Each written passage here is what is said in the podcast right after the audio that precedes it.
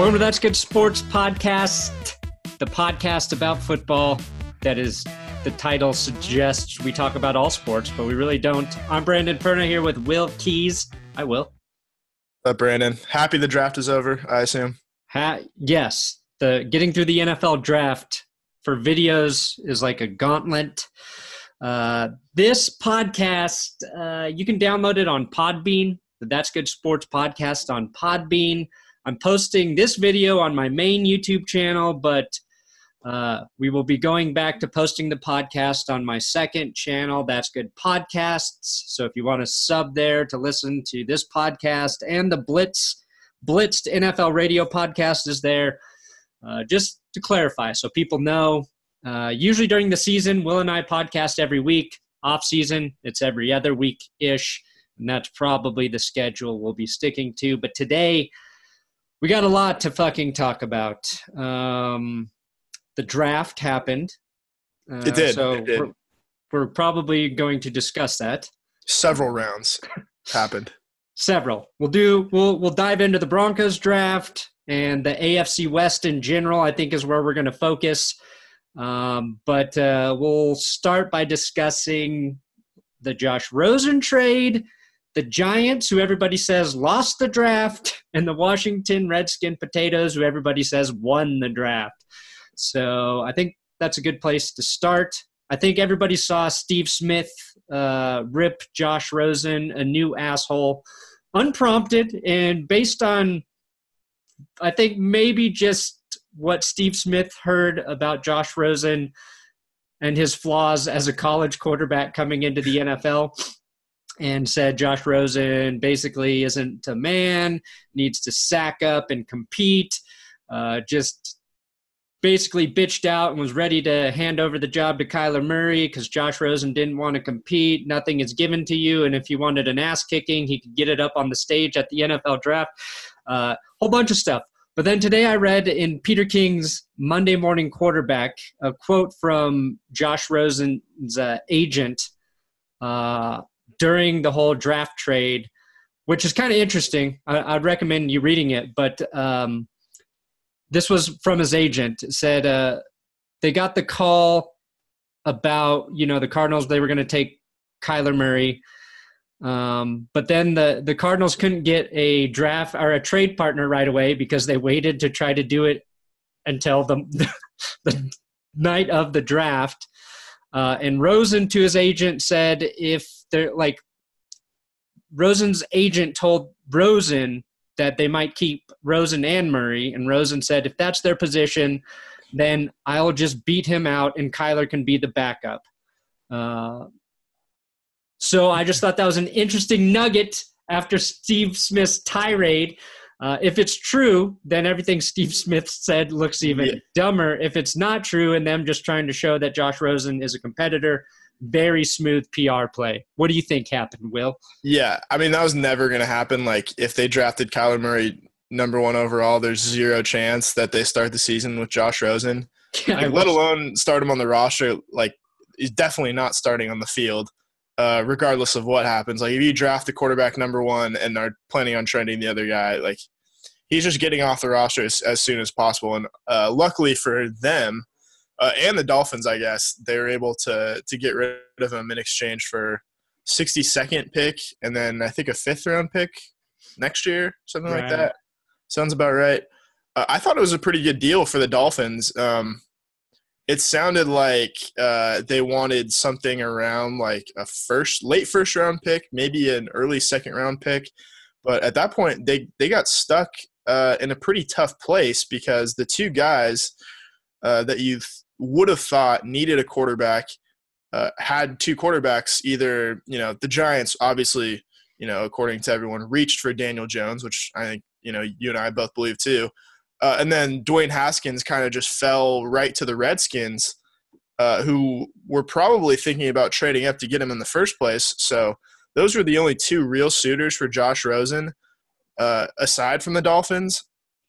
And they got their quarterback needs taken care of on you know within uh, the first hour of the draft starting. So basically, Miami was in a spot where they had all the leverage and they could say, well, we can we can go with the original plan and and just play out a season with Ryan Fitzpatrick and and tank for a good pick and take you know whoever to Tua Tagovailoa or Jake Fromm next year in the draft, or we can give you uh, below market value for a first round talent at quarterback, and right. that's what, that's what they got. It's really like for Miami, it's a good situation because if Josh Rosen goes in there and starts this season and plays well, then they have potentially found a quarterback to start for them for a while because the, th- the thing that sucks with Josh Rosen is the Cardinals were definitely the worst team last year, but based on their roster, the Dolphins could easily be the worst team this year. So yeah, he That's like how they set it up. He is not going into a good situation per se, um, but if he he has experience playing for a shitty team, like a year of NFL yeah. experience as a quarterback, like you can't trade that for uh, you know what you know about a, a, rookie QB. That's not a surefire pick uh, coming out of the draft. So if he plays well, Miami maybe they find their guy. If the Dolphins are as shitty as I think they're going to be, and he doesn't play well, and they're sitting with the first pick, first you know top three pick next year, they're going to be able to yeah. get another quarterback. And they can keep Josh Rosen and let that quarterback sit for another year while they're shitty. Although I doubt they would do that. My hope would be that Josh Rosen. Right. Actually, I, I really hope Josh Rosen succeeds. But for storyline purpose, uh, he gets traded next draft and replaced by a first pick and goes to a team where that happens and that just happens every year for Josh Rosen until he accidentally wins a Super Bowl. Yeah, he's he's like sideshow Bob just stepping on the rake every 5 seconds. yeah, like by no real fault of yeah. his own, he just No. Uh just yeah, bad luck Josh. Uh, another reason it's a good deal for the Dolphins too, like you said, like they can keep him around. They didn't invest very much in him. Like a second, no. a, a high second round pick you know, fifth round pick next year, and they're still paying him uh, on his rookie deal. Like, yeah, and the Cardinals like, are paying uh, like six mil, six million right. of his salary or some shit. Yeah, so the thing is, like, it's not a a, a risky trade for them whatsoever. It's really all yeah. upside. Yeah. Uh, so you really have to hand it to them. Uh, to the Dolphins, obviously they got lucky with what I said about the Giants and the Redskins getting their quarterbacks early uh, and really making them the only suitor on the market. But you know they uh, they waited it out pretty much perfectly and, and got probably the best deal available from the Cardinals. Yeah, and then the Cardinals went on and drafted like three wide receivers. Yeah, and like I don't know if that makes them better right now. no, but like as Josh Rosen, having almost no weapons last year and then see the team take a new guy to replace you and then try to give him all the weapons you wished you would have had like that just sucks it, yeah no uh, yeah not only with cliff kingsbury he goes from like okay cool i, I get to play in cliff kingsbury's offense uh, we have the number one overall pick to make our team better too like things yeah. are looking out for josh rosen uh, and then the moment that kyler murray decides that he doesn't want to play baseball just everything spirals uh, out of control for him.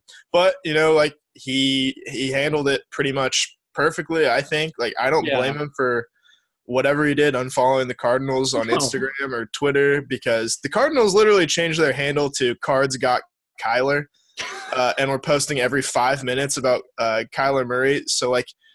Uh, who in their right mind would want to look at that, um, knowing that you know you just got supplanted and uh, you're about to be traded you know, within a day.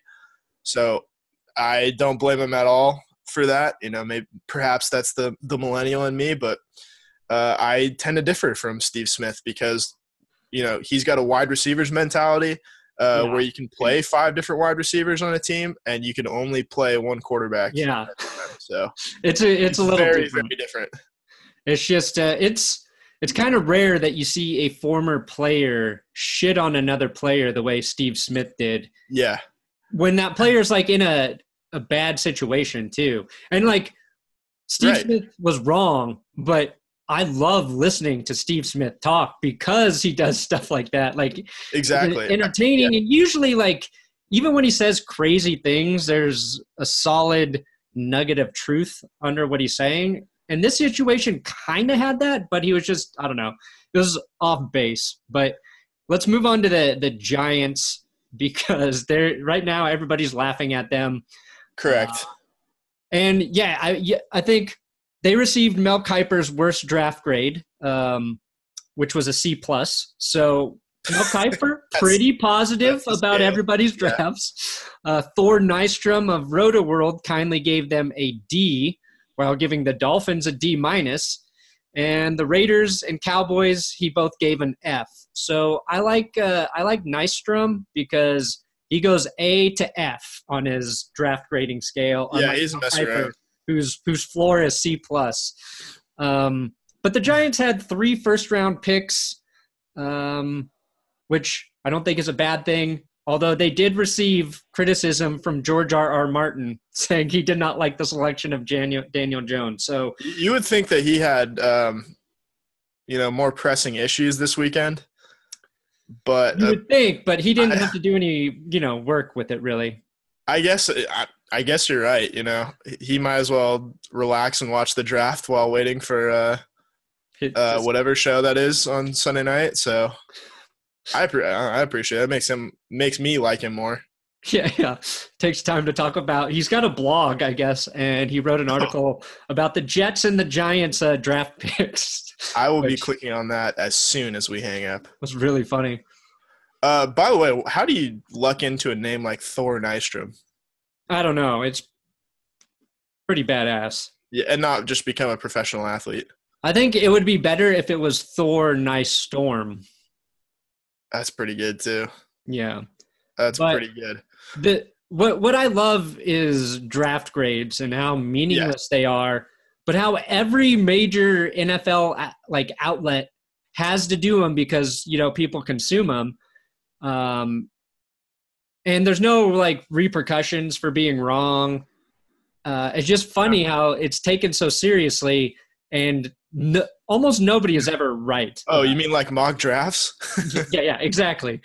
Um, but the Giants uh, clearly uh, are going to be ruined for years, years to come. According to this, yeah. Uh, I mean, it all like if Daniel Jones is good or like even halfway good or like a slightly above average starter, uh, six isn't a reach for him. That's just the thing. Like if he's good enough, like there's been much worse quarterbacks taking at number one overall. So uh, I yeah. and Kyler know, Murray could end up being right worse. Like he has got potential to be great, but let's be honest, there's a lot of uncertainty around him as an NFL quarterback as well, as explosive and accurate. Like there's a lot there, but there's really I don't know. This draft class for quarterbacks was kind of weird. So nobody thought Daniel Jones was the second best quarterback no. in the draft except the Giants and they tried to lie and say other teams wanted him and that's not true either. Yeah, not at uh, not at the range where right. not the range between 6 and 17 where they thought uh, they wouldn't be able to get him if they didn't take him at 6 but the thing about Daniel Jones like when you watch him it's not a surprise that the Giants took him because uh, we've all heard about you know uh, David Cutcliffe and the Manning Passing Academy, but his mechanics, his passing mechanics, are pretty much identical to that of Eli Manning. So this is just, uh, you know, they the Giants know physically that uh, unless there's some type of um, technology that comes along in the next, you know, two to three years, they won't be able to stretch out Eli's career, um, you know, into you know 2100, the year 2100, but uh, getting Daniel Jones, who is basically a carbon copy of Eli Manning, is the next best thing. Right. And I, I, I they're like, um, yeah, uh, they're like what's his, they're like Liberace, who like made his um his, his husband like get all this plastic surgery to look more like Liberace. um, that's the best uh, analogy I can think of. Basically, they just wanted um, they just wanted Kmart Eli Manning, and that's kind of what they got. Uh, yeah. I mean, not even Target, Kmart. No, no, no, no. Yeah, Target Eli Manning would be like, uh, yikes. Probably the next, you know, the next actual Manning that comes along. Target's, you know, a pretty good store in my opinion. No, Target is. I mean, it's it's the bo- oh god. oh, incoming break out the hives thinking take. about Target. Uh, sorry, I'm trying to look get to the Giants uh, draft picks here. Um, well, they got yeah, they got Dexter Lawrence uh, with their next pick at 17, and then they got DeAndre Baker. Uh, they traded back into the first round to get. Right. So that's the thing. Like at at six, taking Daniel Jones when uh, you could say, okay, they could have taken him at, at 17 and just grabbed one of the more premier pass yeah. rushers at six, right? Which is who they would have taken, uh, according to to Dave Gettleman himself after the draft. They would have taken who? Josh Allen. Josh Allen, yeah. yeah. And maybe they should have. Like, but it depends. Like Dexter Probably. Lawrence might be great on the defensive line, and I think they got a really good corner in DeAndre Baker. So they uh, like they added talent in that first round. They did. While also adding, you know, Daniel Jones who probably won't play at all next year unless Eli Manning gets hurt. So I don't think it's as bad as everybody made it out to be.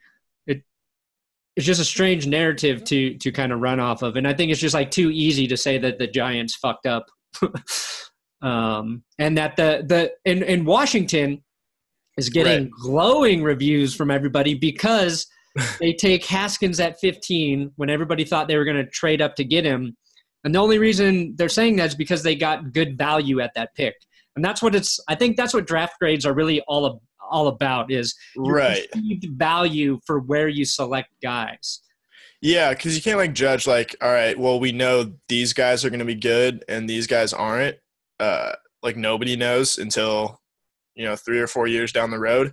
Uh, but you, I think the only way you can adequately give draft grades is like based on who manipulated the draft well uh, and who traded down. And usually, like the best draft grades go to teams like the Broncos, who traded down uh, and got a player in the second round who is projected to go in the first right. round.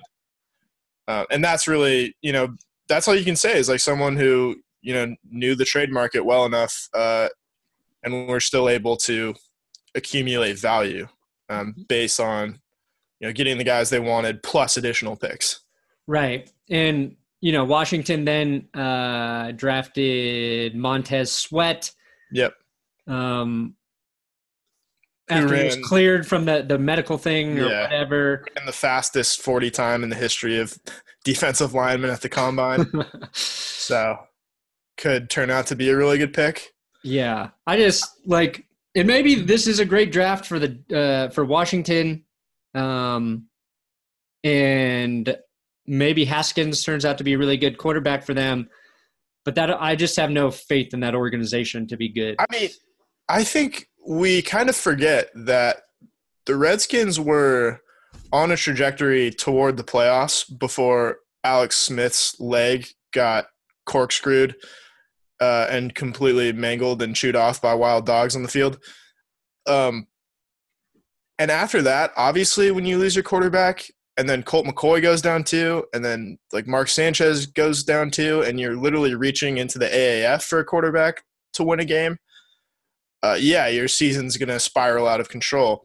But they were in a pretty good place until disaster struck last year, and that completely changed the the entire trajectory of their franchise uh, because they still have to pay Alex Smith, knowing that he's not going to be on the team next year. Uh, they still have to pay him a lot of money.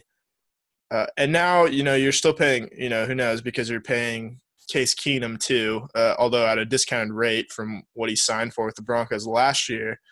But he's, you know, he's on the books. Uh, Alex Smith is on the books. Uh, and then potentially the best quarterback on your roster is Dwayne Haskins, who's not going to you know, cost a lot. But, you know, in a year from now, Alex Smith's going to be ready and you're going to be paying a backup uh, unless he has any trade value, which at that point, I don't think he does. Yeah, it'll be interesting to see how they handle that all.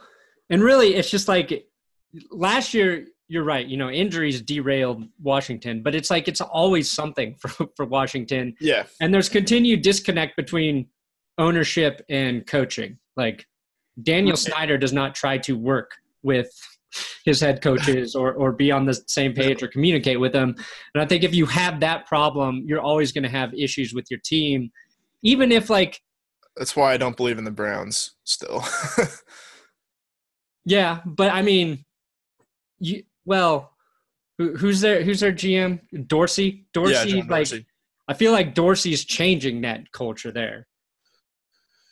Yeah, yeah. I mean, uh, probably a topic for another episode, but I, you know, you yeah. still need the foundational pieces there. You're right. That's that's a good I, to go. To I don't think the Redskins should be allowed to draft a quarterback until they like fix their field and assure people that uh, you know their cleats won't sink into the ground uh, and you know just rip their ACL off of their kneecap. Do they have a bad field notoriously? You know, so, gotcha. You didn't. So I, yeah, I think they got a good draft grade essentially because uh, there are these reports that Daniel Snyder was going to take over the draft and do something really, really stupid. and then the moment that he did not do that very, very stupid thing, people are like, "Wow, this is this you know, is great move. this is incredible." When they just did the thing that they were supposed to do the whole time.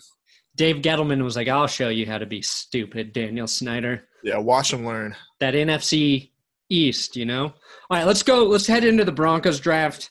Yep. Uh, because I'm sure a lot of people want us to talk about that. Will correct? Uh, they their highest draft grade was an A, lowest C plus. So pretty good range there. Um, could be anything according to Mel Kiper. Could just right. be the worst draft. Could be the best. You know, in the moment, I really did not like them moving back and not taking Devin Bush.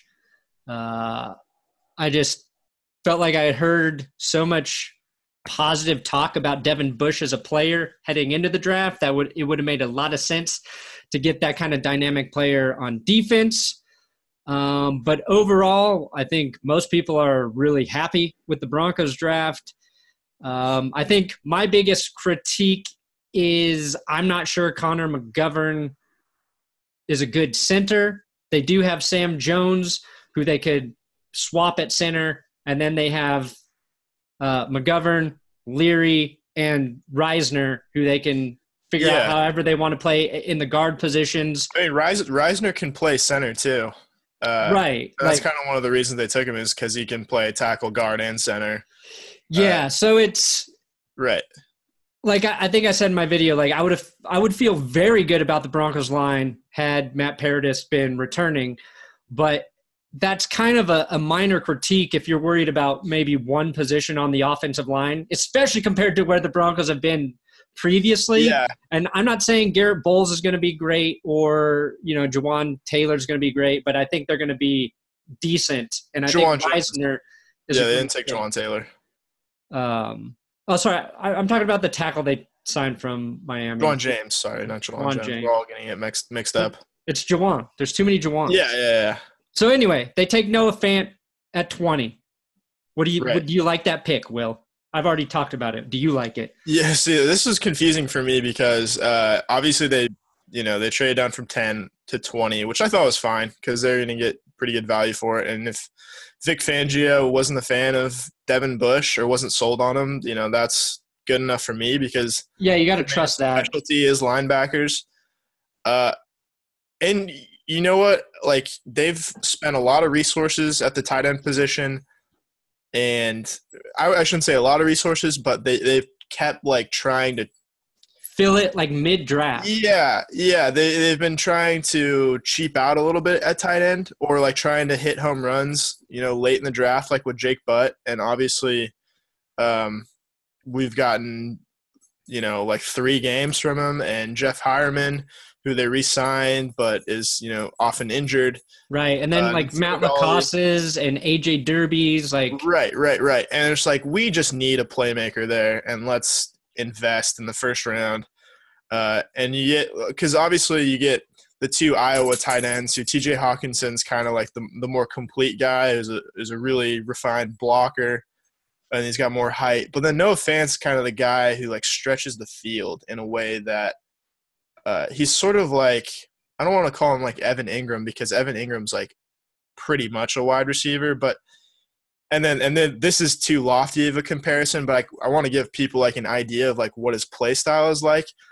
Like he's kind of going to be used like Shannon Sharpe, where he stretches the field down the middle, uh, and then you you want him like to to get matched up on linebackers so he can just torch them down the middle of the field, uh, and, and kind of just kind of spread them out and, and give Flacco a, a, guy who he can just go deep to down the middle of the field whenever yeah. he wants. And he and he's he was really good in the red zone for for Iowa. So yeah, uh, so that's an area the Broncos have struggled. And now looking into Courtland Sutton coming into his second year, uh, there's like he's a he's a jump ball guy in the red zone, right? And if you've got two players like that, if you have Fant and Sutton, you have got a mismatch on one of those guys where you can take a, an easy, safe shot into the end zone, uh, especially with uh, you know Joe Flacco. And then I think the thing that makes the most sense about the the Noah Fant pick is the way San Francisco had success with George Kittle and you yep. know, bringing in uh, Scangarello to be the offensive coordinator. And obviously, that's you know, that's not going to be all on Rich Scangarello. That's you've got Kyle Shanahan there designing that offense. Um, you've got George Kittle, who's a, a, special talent at the position, but there's a a fit there. There's a way to tie in me believing that they're going to have success and how they utilize Noah Fant next year. Yeah, and you got so you you can run a lot of two tight end formations where you know Noah Fant's either flexed out or he's off the line, and you can have Heuerman blocking. Uh, and there's just a lot of a lot of things you do. And you have a really diverse tight end room between uh, Heuerman, Fant, and Butt, who like and Fumagalli, who we don't know what kind yeah, of yeah, we don't really know what he you know who he is at this point. Um, Where did he come? Uh, Was he Wisconsin? Yeah, yeah. So another, I know Wisconsin people love it's all yeah four Big Ten uh, tight ends. One of them's so got to work who out. Who really knows? Uh, I don't. know. Maybe they all make the roster. That'd be nice, I guess. Here's here's the other like thing I thought was really smart, and it was uh, Brandon Thorn on the Athletic wrote about this. But the AFC West, uh, their linebackers are terrible at defending tight ends. So last including year, including our own, yes, yeah, including our own. But last year, Kansas City was 30th. They gave up 13 yards per reception. The Raiders 25th, 12.2 yards, and the Chargers 21st, 11.8 yards uh, per reception. So hopefully if Fant works out, like you know, they always talk about you're you're trying to build your team to compete within your division, uh, and I think if you're looking at this, this is one of those moves that, uh, assuming those things continue, but they never do because you know the defenses and teams change every year, but that might be a great mismatch for the Broncos to exploit in the AFC West. Yeah, I mean it's it's always a good idea to have like a super athletic tight end. I think. Yeah. I don't think it could ever be a bad thing. Um, okay, so Dalton Risner, everybody agrees yep. this was the greatest pick in Broncos right. history since uh, they traded for John Elway. So my question to you, Will, is Dalton Risner, is he as Colorado as Philip Lindsay? And I want your opinion because you live in Sacramento. Yeah, no, obviously I'm uniquely uh, qualified to weigh in on this question. Uh, it's a good question because he's not an underdog necessarily. No. Uh, maybe in the sense that he was like a first round talent that went early in the second round. That's his underdog story, and he'll be on like he'll get this whole like Sports Center feature on him a year from now. Doesn't live with his parents. I don't know if like living with your parents is like a very Colorado thing. I don't know what. uh No, I think I, it's it's probably average for on state. Uh, yeah. Sort of. I mean, I, probably I above average actually. Yeah, I don't know what your housing market's like right now. It's expensive. yeah, so maybe it is. Like maybe, you know, living with your parents will be a very Colorado thing to do. Uh, but he, he seems like very gritty. A big fan of John Elway. Uh, that helps. that helps you get all the local teams. John Elway.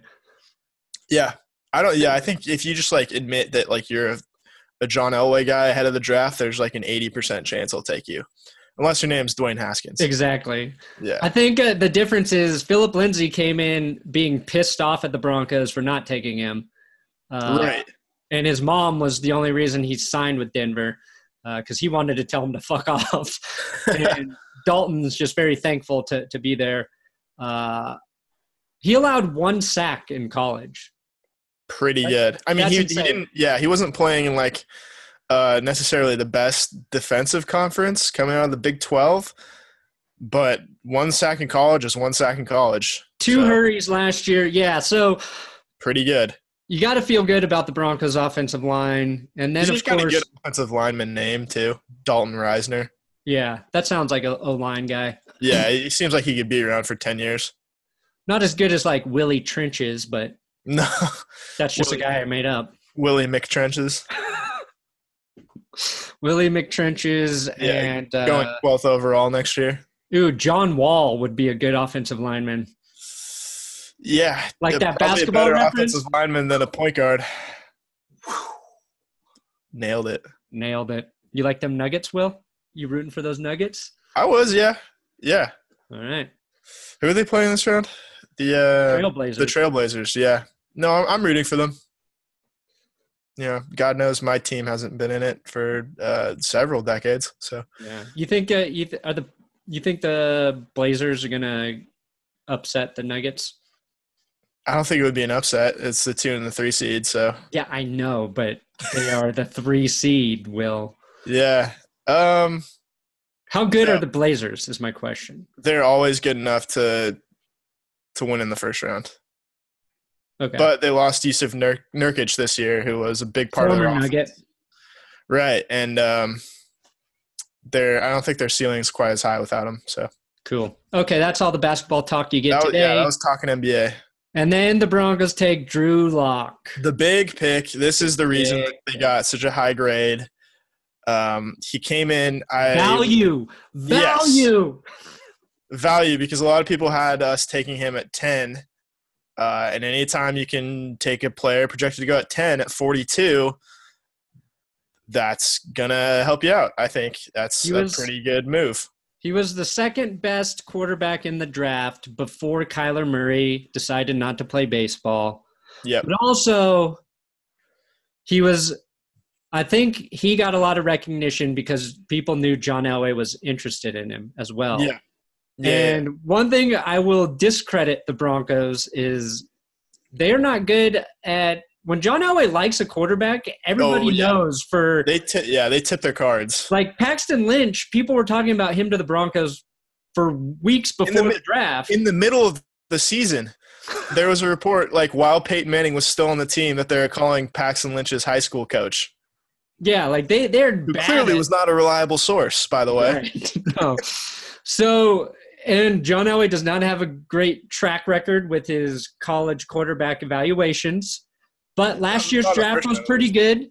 I would say this draft isn't bad. I'm not sure it's as great as everybody says it is.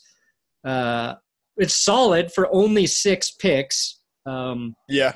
You know, I don't think they needed to trade up to take their their sixth round pick, Juwann Winfree. But I don't think so either. Drew Lock, like I don't know. Like I'm not going to pretend like I watched Missouri football all year and I have a good feeling for who Drew Lock is.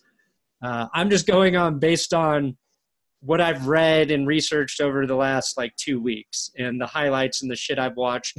and he seems like he could be really good, but he seems like he could just like I don't know Daniel Jones. I don't know truly with Dwayne Haskins.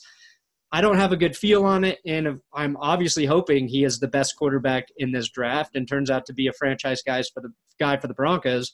But I don't think that's that's by far not even close to like a solid feeling I have. Like, yeah, Drew Lock's definitely the guy moving forward. I don't know. No, you don't know. And um, kind of the the thing that most people who know about this subject said was that his best case scenario is if he can go somewhere where he doesn't have to play right away.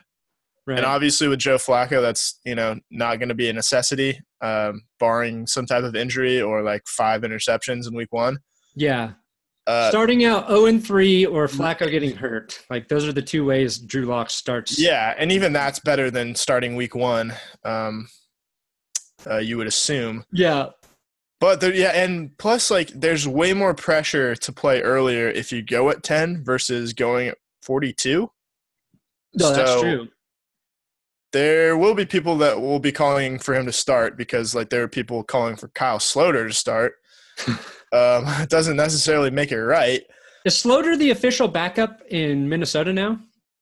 I think so. Well, they Siemian, just signed, yeah, Siemian signed with the Jets, right. which is uh, something I missed somehow. I think, Yeah, that was pretty under the radar. or we would have done a forty-minute video about that. Correct. Yeah, we still might. Uh, I think he is. Yeah, and people there love him too because he's just like the king of the preseason, just master of the fourth stringers. Just by the way, doesn't mean you're going to be good uh, against like uh, you know Roquan Smith and Eddie Jackson in in week 14. right. Uh, but the thing about Drew Lock is he it was super productive at Missouri. Like I went back and he started his junior year. So the uh, Missouri started one and five in the SEC, and it- you're like, okay, he's basically hit rock bottom uh, in his college career. And then they dug themselves out, and like Drew Lock goes on this absolute tear, throws 43 touchdowns this season, and climbs back and goes seven and five in a season where he started one and five in the SEC. Uh, and from there, like people are taking him seriously as a draft prospect. Uh, he's still got some issues, like he doesn't throw very well with his legs, but you know at the same time, neither is Patrick Mahomes, and Chiefs figured that out pretty well. So he's going to need some coaching, uh, and he's not a finished product, but you know like Daniel Jones is a finished product. Uh, and being a finished product like right when you're drafted doesn't it, it's not necessarily the best thing it just means like you have a, a ceiling and you've probably you know come close to reaching it already so uh, there's a range on you know how good he can be um, but the ceiling is as high as i think anyone in this draft Yeah, it, to me, it feels like for Drew Lock to succeed, based on kind of what the what I saw is he needs to have a good offensive line when he does Yep. start playing. so it, yeah so it helps that dalton Risner was taking one pick ahead of him Right, and because a lot a lot of what I saw with Drew Lock is he made incredible throws when he was had a lot of time to do so. yeah Um, but that, I mean, and that's not to say he didn't make good, you know, off script throws or uh, under pressure necessarily either. But that's also when he made mistakes was under pressure, and you can say that about any quarterback too. That's not like some Yeah. thing, but he seems like a guy. If he goes in and the Broncos have a good line, he gets that confidence about being able to play at this level. I think that'll be the thing that helps him excel, and maybe we see what his full potential could be. You know, early on, and, he, and because of his arm strength, you know, his footwork is is criticized, like you're saying, Patrick Mahomes. But if you can make any throw on the field from your fucking back foot or something, Mhm. you know, that's the the Aaron Rodgers, Patrick Mahomes sort of let them do their thing. Uh, Yeah. Also, as I pointed out in my video, he has the hashtag uh, Drew Lock has a horse cock following him to Denver. hmm Not even as you think I would be doing, focusing on the part about cock, but horse. I think horse Broncos. that's important that's important it's really important in my yeah because even like horse you know we don't say that about nick foles we just say he has a big dick yeah. but like If to it, if it was Nick Foles, Yeah. Cock, it would have been very, uh, I don't know, telling. If that was Right. his hashtag in college and then he won a Super Bowl for the Eagles, Nostradamus with the hatch, hashtag, you know? Shit, exactly Whatever. would have been a, a weird, yeah, thing for. I was trying to know, think of Nostradamus. and Wildcats. And I, I, I could only, I kept thinking of Rasputin instead, and I couldn't, I couldn't figure out the Yeah, two guys that, that are different, commonly confused. Yeah, Rasputin and Nostradamus, my two Yeah. favorite uh, people One- in history, One made predictions, the other one just wouldn't die. wouldn't die. You know, Both good people to be associated with for I guess so. quarterback. Yeah. Tom, Tom Brady's probably Rasputin. At this point, yes. At this point, Uh, okay, so we got Lock, and then the Broncos take uh, Dre'Mont Jones from Ohio Yeah. State defensive line.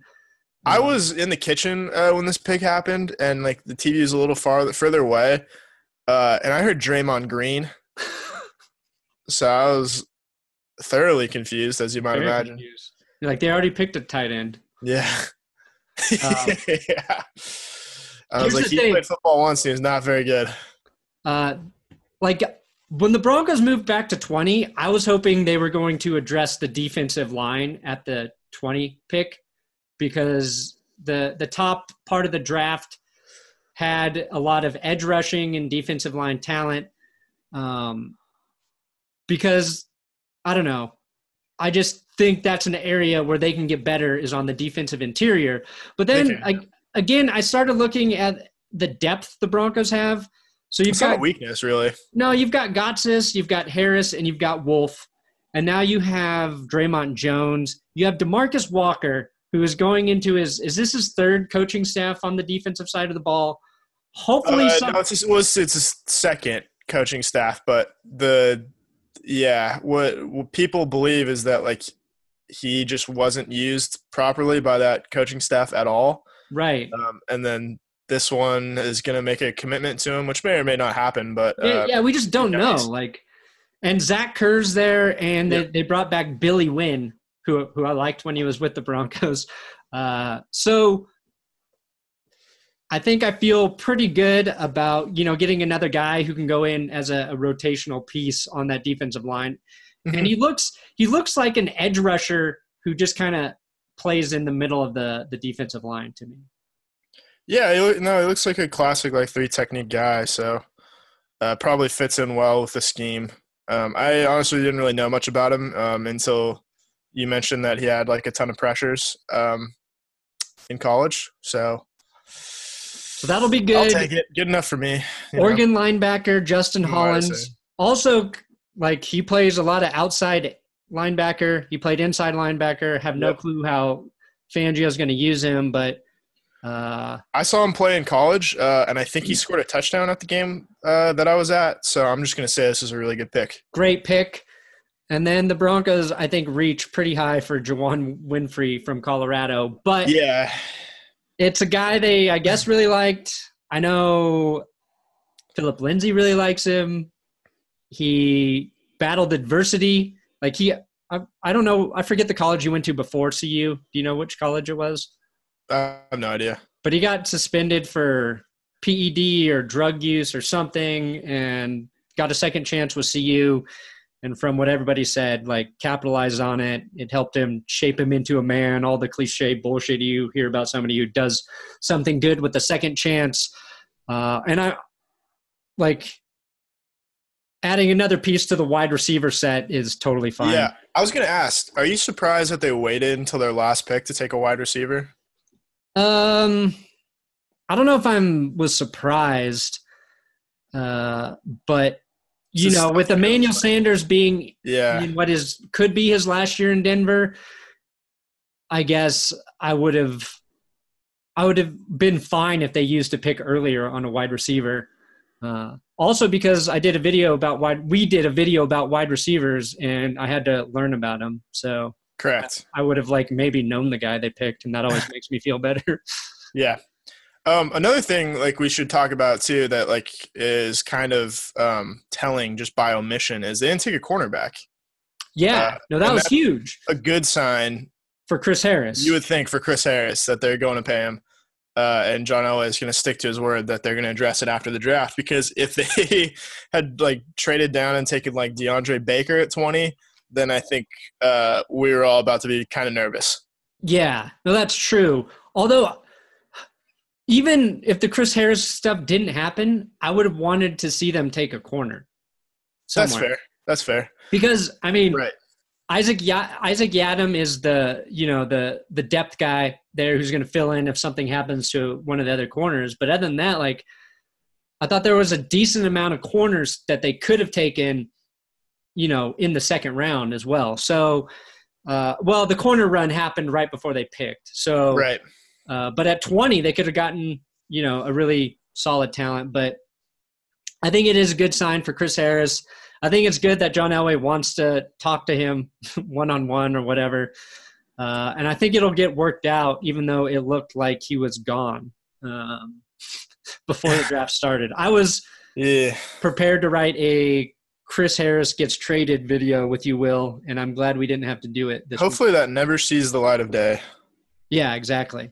So, but the big the big Broncos signing is Malik Reed, who right. you told me you had a class with. Give us the details yeah. on Malik Reed from Nevada, right? You went to college. Yeah, yeah. Well, I took CH. Uh, that's Core Humanities 202 with him uh, back in second semester of my sophomore year of college. So that was I was taking that class with him. Uh, I was there on Friday when the Broncos won the Super Bowl on Sunday. So I don't. That's just kind of a sign. Wow. Uh, wow. Every single day, but to be fair, it was a 9 a.m. class on Friday morning. uh, um, didn't seem, you know, I don't know. I can't really say for him. I don't want to speak bad about a guy who's, uh, you know, on the team now but he was projected to go like from the you know anywhere from the fifth round to you know where he actually you know went out you know went on to do which was sign as an undrafted free agent. So i think it was a really good value pick uh pretty good edge rusher. Um has a chance to like make the practice squad i think. Um just a talented guy like was at nevada for a long time clearly. Like he was there when i was a sophomore. I'm out of college now so he was there for four years um, I just thought it was funny because like everyone knew he was a football player automatically because like on the first day of class, like we all go around and like uh, this is like a small class, like a like a group discussion type of class, uh, and like everybody goes around and like says like all right something interesting about you and like you know where you're from, what's your hometown? It's like all right, yeah, I'm blah blah blah, I'm from Sacramento, whatever, blah blah, blah I'm from Reno, and he's like, uh, I'm from Alabama. it's like, all right, yeah, we get it. You, are good at football. yeah. Nobody leaves Alabama to go to Nevada. nope. Unless there's like a sports. A, big reason. Yeah. Uh, so you think uh, solid solid pick there for the Broncos then? I yeah I do yeah I think or he was like a, one of the priority free agents. Cool. Yeah, so I'm I mean, excited. I'll get it if his jersey ever becomes available. You and I'm that shit? where I can afford his jersey, just questionable. Uh, I might get it nice. yeah. Uh, then uh, the only other undrafted free agent I want to talk about is uh, Brett Rypien. Uh huh. Yeah. Boise Boise State quarterback. Uh, and this is I don't know. It's just kind of crazy to me that he's the nephew of Mark Rypien, mm-hmm. who beat Jim Kelly in the Super Bowl. Correct and John Elway drafted Jim Kelly's nephew. Uh, John Elway doing quarterbacks he used to play against solids by bringing their their nephews on board, but also like people like Brett Rypien quite a bit. They did, yeah, yeah. No, he was a four year starter at Boise State. Uh, was really really productive. Probably their second best quarterback in you know the history of their school behind Kellen Moore, but a more pro, uh, you know, more suited to the pros than Kellen Moore, obviously. Uh, this is a guy who could have who could have been drafted too, um, and it would have been surprising if like the Broncos took him anywhere from the fifth to the seventh round. So, I actually think this is a guy who can develop into uh, like a long time backup for them if everything goes well. We got uh, uh Drew Lock starting yeah. and Brett Rypien backing him up. Yeah, I mean the Rypien's also great value. Will great value, and nothing is more important in the draft than value. Correct. I think we've yeah no I think we've learned that. Uh, I was gonna say that yeah the Rypien people were talking about the Bosa's being the new Mannings. Mm-mm. I think the Rypiens are the new Mannings. uh, you've got obviously uh, Mark Rypien, Super, Super Bowl, Bowl MVP. MVP didn't really do anything aside from that in his career. That's okay. Uh, right. Angela Rypien, who was I assume the MVP of the lingerie football league at one point. Uh, and then you've got Brett Rypien, who could potentially be the Peyton Manning of that family. I think we got a good video. The new royal fam royal family of football, the Rypiens. That's right. um, also, didn't the didn't the Giants almost sign Brett Rypien, or was that Malik Reed? One of those guys almost went to the Giants, uh, but then the Broncos got him. I'm pretty sure. I think that was Reed. Was it okay? Yeah. Uh, all right. So that's the Broncos, mm-hmm. and Let's talk about the Chargers, Chiefs, and Raiders. Uh, Raiders, another controversial team in terms of draft grades, sort of all over the place. But uh, let's start with the Chargers. Highest grade A, lowest C plus, just like the Broncos. Not a lot of people talked about what the Chargers did in the draft.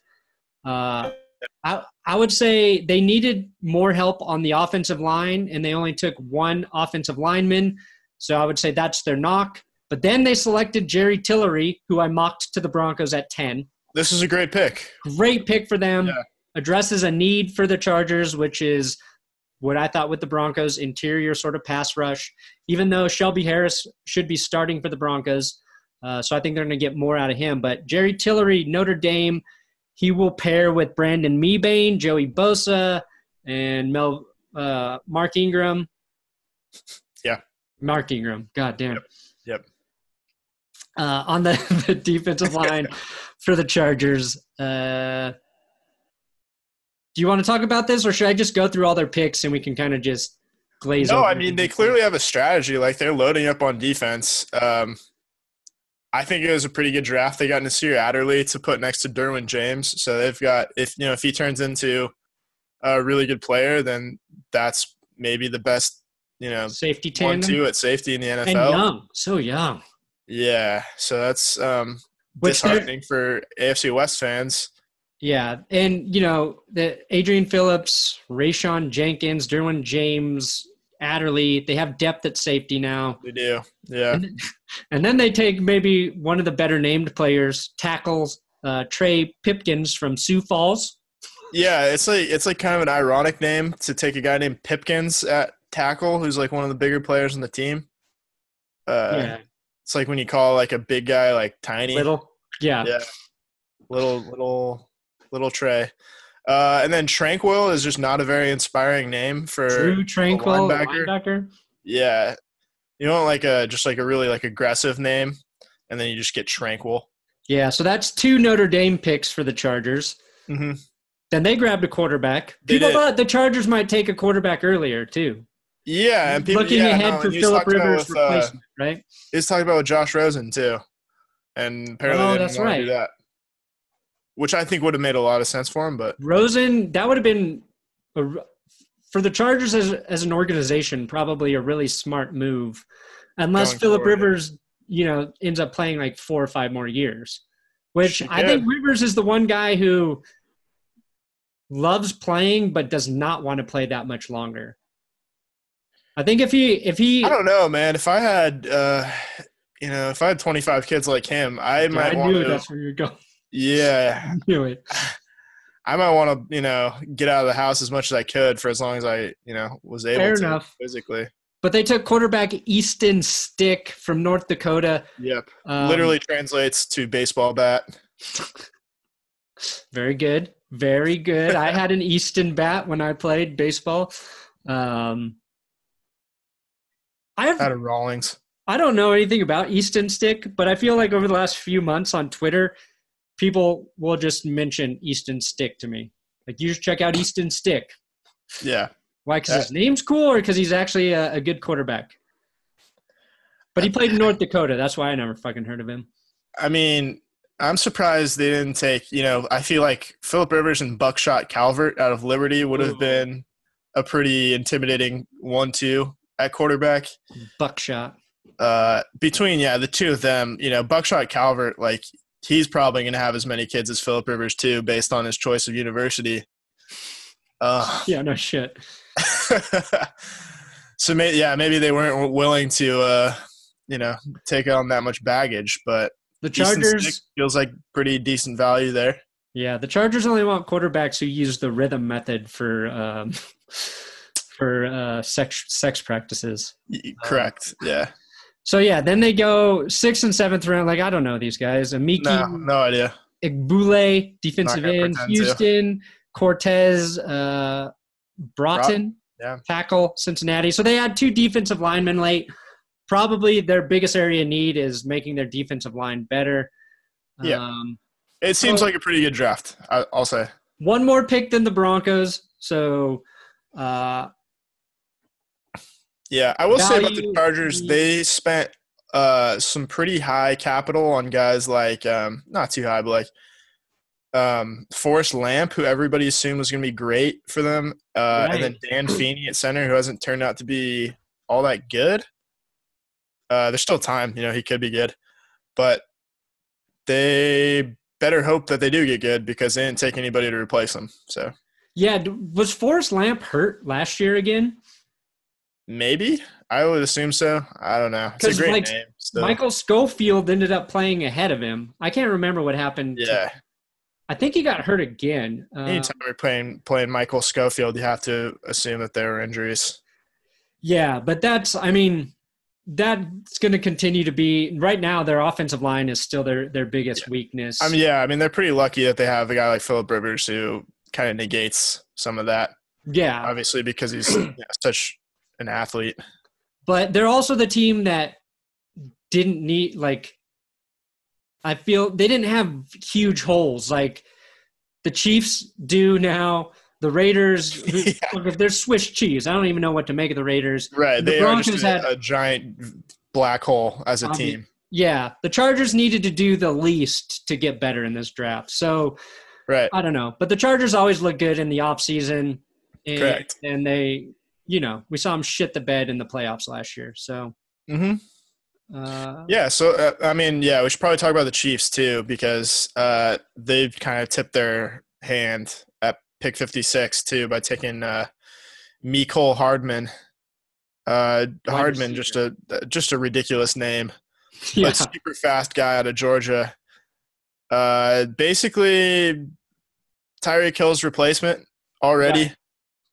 Tyreek Hill is still on the roster uh, at the at the time of this recording. So about to go on the exempt list or some shit. Right. NFL. Yeah. Chief, Chiefs highest grade B plus, lowest grade D plus. So definitely not as good as the Broncos. No.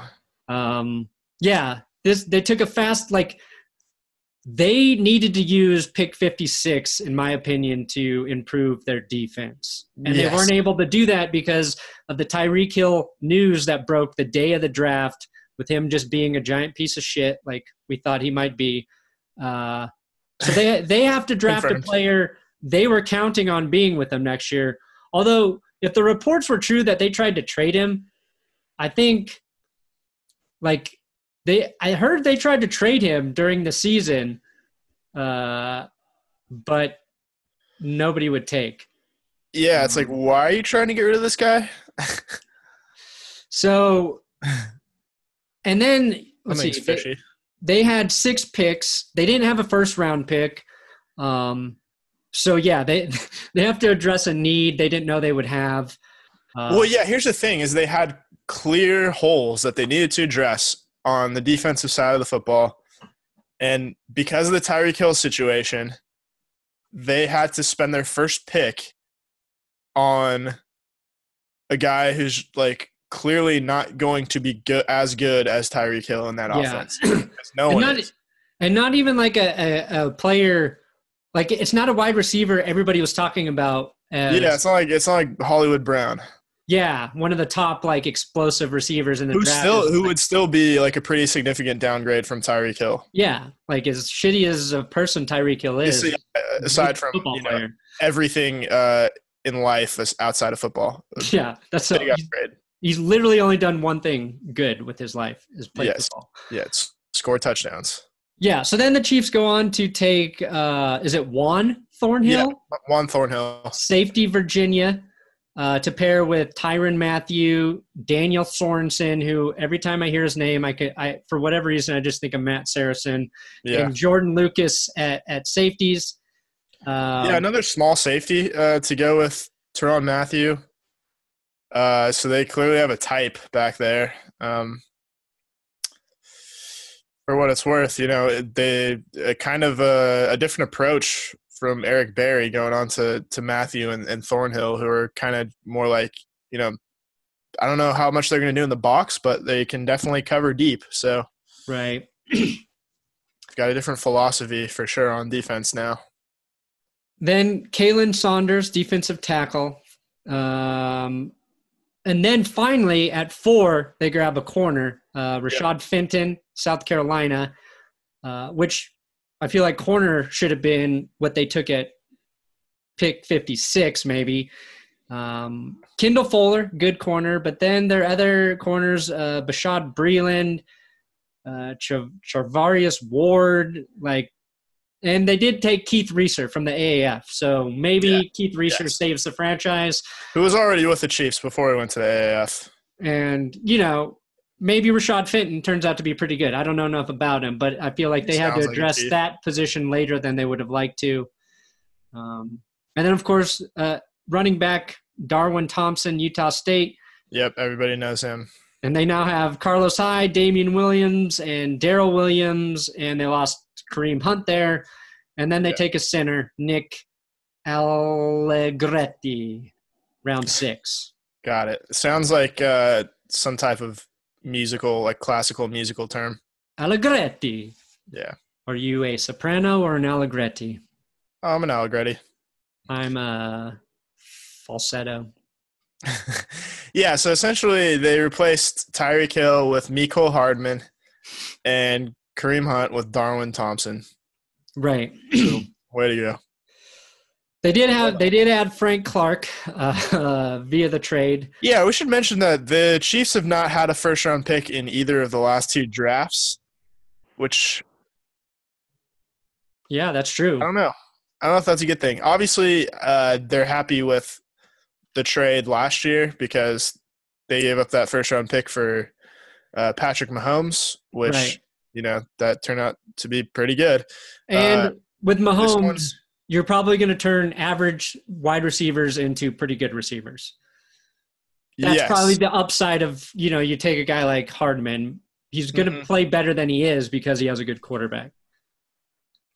Right. Um, the first round that they gave up this year, though, for Frank Clark, uh, I don't, I don't know if we, I don't think we've talked about this on the show, but that I think we've all, everybody universally agreed, like regardless of how Frank Clark plays, like that's just bad business to give up Dee Ford uh, for a very similar player in Frank Clark, uh, and also give up a first round pick, Right. and also like pay him, which you could have just done to Dee Ford without the first round pick.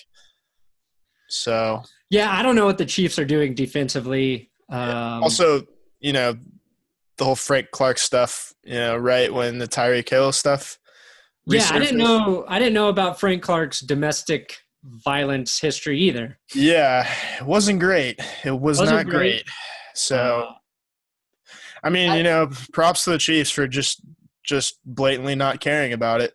it's it's almost like the Chiefs saw that the Raiders were able to trade Khalil Mack, and then we're like, hey, we'll get rid of Justin Houston and Dee Ford, but unlike the Raiders, get returned. yeah, it's like no, we just want them gone. Yeah, they they've discovered the new money ball. Like the new market inefficiency is just just take shitty people. If they had acquired Frank Clark and kept Houston or Ford somehow, Yeah. then they would look like they know what they're doing. And then also, like, I'm not sold that Steve Spagnuolo or Spagnolo is Still great. good at all? Yeah, I like I don't think so.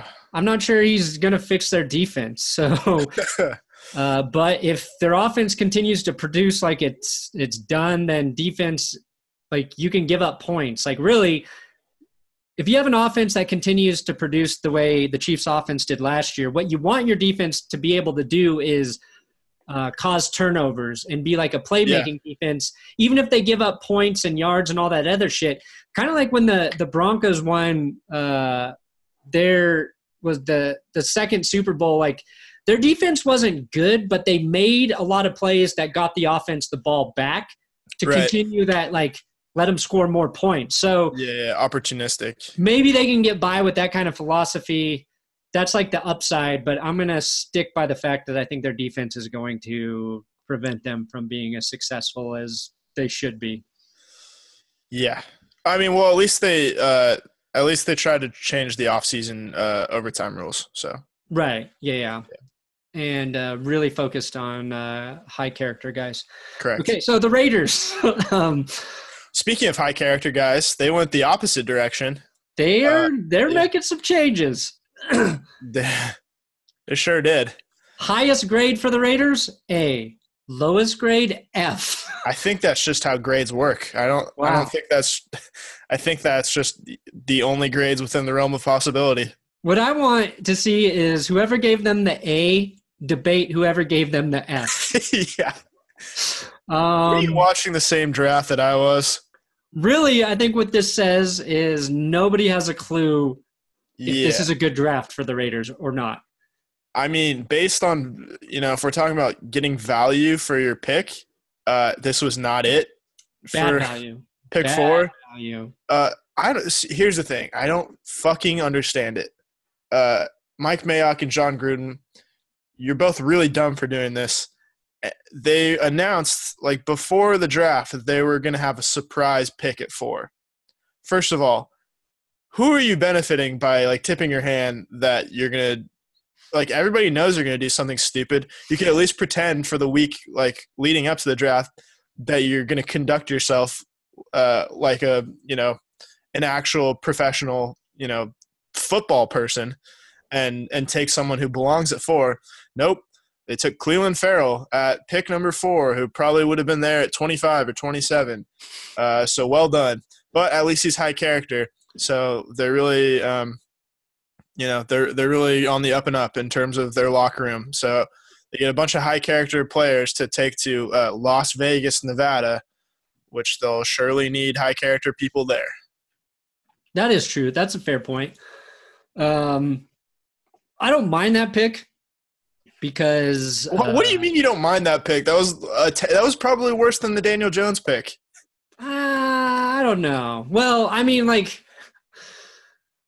I don't know. I think if you're not if that's the guy that you want and you're picking at four, just trade down. It can't well, be that hard. They, you, you they, could take, they couldn't get a trade. Yeah, you're yeah. right. They couldn't get a trade. Uh, I agree. Like if you're all you had to do is like take a even like a third round pick to to trade down like ten spots, which is not what it costs to go ten picks. It costs much more than that. Even that, Ferrell was would have still been there, and you get a third round pick, and people aren't calling you a dumb fucking idiot for taking him at four. No, that's that's a win that's win true. win. That's true. In terms of strategy, you're right. Stupid. In terms yes. of, I think I like this guy, Clelin Ferrell. I think he's going to be a decent football player. Like, he's going to be fine. He's going to be average, probably. We'll see, but that's what everybody's saying. So the uh, their their defensive line isn't scaring anybody between Ferrell, Maurice Hurst, Johnathan Hankins, and Arden Key right now. No, it's not.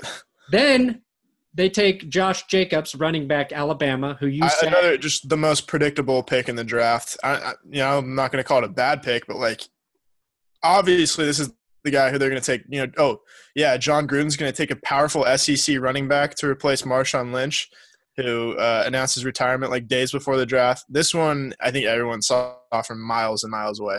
Right. When did the first running back go? After him. him. No, after him. I mean, sorry. Uh, it was in the second round, right? a good question. Yeah, I was in the second round. Because again, you could argue they probably could have taken uh, Josh Jacobs in the second round. Probably.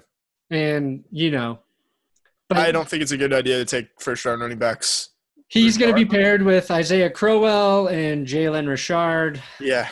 Uh, which only running back there that scares me is Isaiah Crowell after what he did to the Broncos last year. Correct he's going to get one good game against one good game a year, and I feel like it's always going to be against the Broncos. Uh, and then safety Johnathan Abram with their 27th pick. Yeah, I think I think this is a pretty good pick. And then yeah, so they have Lamarcus Joyner, Karl Joseph, and now Johnathan Abram. So maybe their safeties are slightly above average now. I think maybe at best. Yeah, they took uh, they took a couple corners like um, they took Trayvon Mullen out of Clemson, who obviously played his best in the most important game of his career. Right, three um, Clemson guys yeah. for the Raiders. Yeah, yeah, and they took um another uh, long cornerback, Isaiah Johnson, out of Houston. So maybe that was with like Courtland Sutton in mind. Who knows? Uh, but they've got Gareon Conley, Trayvon Mullen, and Isaiah Johnson at corner. So they have young corners, and they have Nick Nelson that they drafted last year, and I remember that because one of my friends in high school is named Nick Nelson. um, but he was injured coming. He was injured last year, like during the draft, but could be a decent corner. Like I, I think people thought he was pretty good, but he fell in the draft because he was injured. Uh, but there's no way to know that. And the Raider secondary was terrible last year. I don't know if they're going to be greatly improved with a bunch of young guys and then other guys that I don't really know playing back there for Oakland. Yeah, I, I just I don't really have high hopes for them um, as long as uh, Jon Gruden is their head coach, which um, you know, fortunately, it's only going to be for another nine years. So, yeah, I think their best pick might be Hunter Renfrow in round five. I agree because uh, because of they had. I mean, with Antonio Brown and Tyrell Williams, like Renfrow, he's a slot receiver, right? Yeah, no, he is the most slot of all. Right, receivers. and he played five full years. Like, how long it did he play low, college? Yeah, years, seven years. He, he's played been a really long time forever. Yeah. But he's like a reliable. He's just different than those other two, and is probably like your safety blanket, uh, third down type guy. So in terms of fitting with what they already have, that looks like a smart pick. Um, and also because I know who he is. Yeah, scored the game-winning touchdown uh, in the championship game three years ago now. So yeah, um, yeah, and then the tight end Foster guys. Moreau, Quinton Bell, defensive end. Prairie, those guys. Yeah, um, based on their first few picks, I wouldn't give it a very high grade. Um, they could have just taken anybody at any position, and it would have been a position uh, of need. So I think they should just take. It just blows my mind that they took Clelin Ferrell uh, when Josh Allen was still very much on the board. And right. Josh Allen, who's a very high character guy, it's like you can get high character guys in the second round too. So you don't have to take him at four. And like Josh Allen's not a low character guy. No, but I'm not going to be mad because if they didn't get much better, that works out for the Broncos. Oh, I'm not. Yeah, no, I, I was delighted when I saw it. But if I was a Raiders fan, uh, and I do know several, uh, they're not not happy. Super happy. Yeah. It's either an A or an F. That's all I know. Yep. But uh, yeah. So in conclusion, we don't know if any of these teams got a lot better.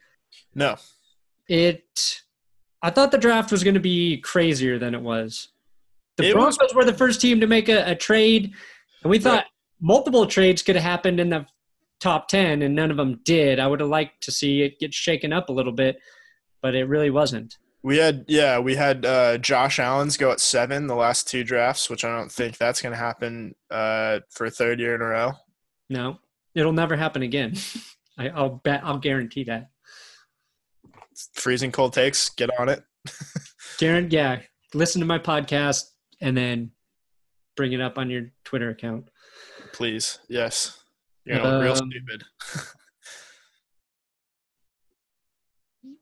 trying to think here if we're missing anything before we leave. I don't think so. I think we covered it pretty good. I could be wrong. I think so. Uh, I think we, yeah. Which uh, which Bronco player that was drafted do you think is going to make the biggest impact this season? I think it's Noah Fant because there's a hole at tight end. Um, I think there's a chance that all three of the other tight ends could get injured horribly, um, and so I think he's going to get he's going to catch a lot of passes. Like he, he just fits seamlessly into the offense right away. Which I mean, you could see a scenario where Dalton Risner doesn't start right away because you know they've got other options on the offensive line with experience. I know like he will eventually. Obviously, you don't think Drew Lock's going to start right away. Dre'Mont Jones might not, and then obviously yeah. the rest of them are all. Dre'Mont uh, Jones won't guys. start, but he'll play for sure. Um, yeah, I mean, you could see, you could easily see Noah Fant, like even if Heuerman's like technically the starter, like you'll see him play, you know, from day one. Yeah, the thing about Noah Fant too is like he he almost benefits if one of the other Broncos tight ends plays pretty well. Because if he you does, two, yeah, because he does other things. Yeah, like if Jake Butt, uh, you know, gets back from injury and becomes like a, a threat in the passing game, that just I feel like that opens up the door for Fant to like the, there's too many targets then that defensives right. have to account for. So, um, Yeah, I think that's fair. I think Dalton Risner might make the biggest impact, but since he plays on the line, nobody's gonna fucking notice. We're talking no. That includes us. Yeah. Um, cool. Well, that was the draft recap. Good job, everybody, except for the Giants. Um, clearly. Yeah. And we will be back. Probably not next week, but the week after. Almost definitely. Yep. Unless like Chris Harris uh, kills John Elway. Could happen. Could. It could happen. Bye. Fingers crossed that it doesn't.